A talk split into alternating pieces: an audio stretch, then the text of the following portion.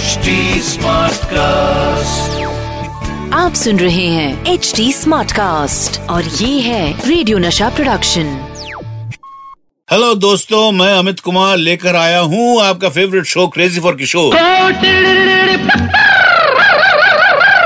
ये है crazy for किशोर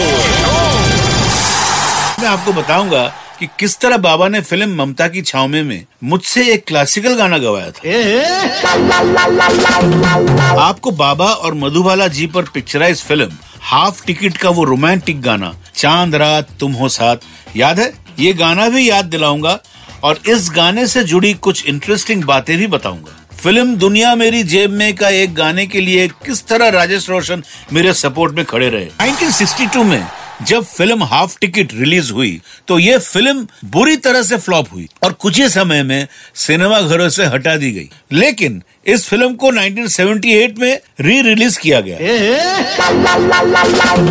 तब ये फ़िल्म सुपर हिट रही और पूरे 20 हफ़्ते तक चली। ये तो थी फ़िल्म की बात। अब बात करते हैं रोमांटिक गाना चाँद रात तुम हो साथ गाने की। जब इस गाने की शूटिंग हो रही थी उस वक्त बाबा और मधुबाला जी का किसी बात पर झगड़ा हुआ था। और वो एक दूसरे से बात नहीं कर रहे थे। लेकिन जब भी कैमरा ऑन होता था, तब बाबा सब झगड़ों को भूलकर सिर्फ़ शॉट पर कंसंट्रेट करते थे। और इस गाने को देखकर कहीं भी नहीं लगता कि बाबा और मधुबाला जी का ऑफ़ स्क्रीन झगड़ा हुआ होगा। इसके ऑपोजिट उनके केमिस्ट्री इस गाने में बहुत ही अच्छी है। This is called in real sense thorough professionalism Mamta Ki Chhaon Mein as a director बाबा की लास्ट फ़िल्म थी जो कंप्लीट होकर रिलीज़ हुई। इस फ़िल्म का म्यूज़िक बाबा ही कंपोज कर रहे थे कि वो इस फ़िल्म के लिए full throated Indian classical tune use करेंगे।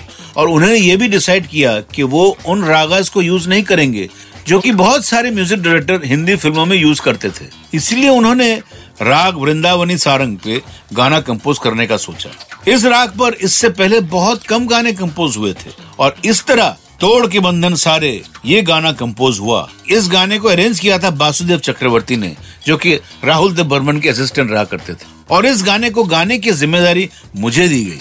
मैं पहले तो थोड़ा नर्वस था, क्योंकि मेरी कोई क्लासिकल म्यूज़िक में कभी ट्रेनिंग नहीं हुई थी। पर बाबा ने मुझे बहुत एंकरेज किया। बाबा ने मुझे बताया कि इसे कैसे गाना है, और जब मैं इस गाने को रिकॉर्ड कर रहा था, तब बाबा ने मुझसे कहा कि सैगल साहब को दिमाग में रखते हुए गाओ। बाबा ने मुझे बहुत एनकरेज किया। हमेशा कहते रहे during the recording you are doing fine you are doing fine तोड़ के बंधन सारे, मेरी ज़िंदगी का एक अटूट हिस्सा बन गया। सेवेंटीज में हर कोई बाबा के साथ काम करना चाहता था। हर म्यूज़िक कंपोजर चाहता था कि बाबा उनके लिए गाए। हर एक्टर चाहता था कि बाबा उनकी आवाज़ बने। मतलब यही कि किसी और सिंगर को आसानी से काम मिलना मुश्किल ही नहीं नामुमकिन था। यही वो टाइम भी था जब मैं भी स्ट्रगल कर रहा था। और कुछ कुछ म्यूज़िक डायरेक्टर के लिए मैं गाता भी था। लेकिन म्यूज़िक कंपोजर राजेश रोशन के लिए मेरे दिल में सॉफ्ट कॉर्नर था।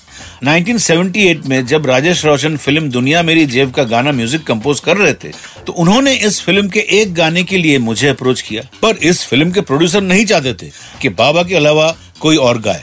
राजेश रोशन ने उनसे कहा कि अमित के साथ गाना रिकॉर्ड करते हैं। अगर अच्छा नहीं लगा तो बाद में किशोरदा से डबिंग करा लेंगे।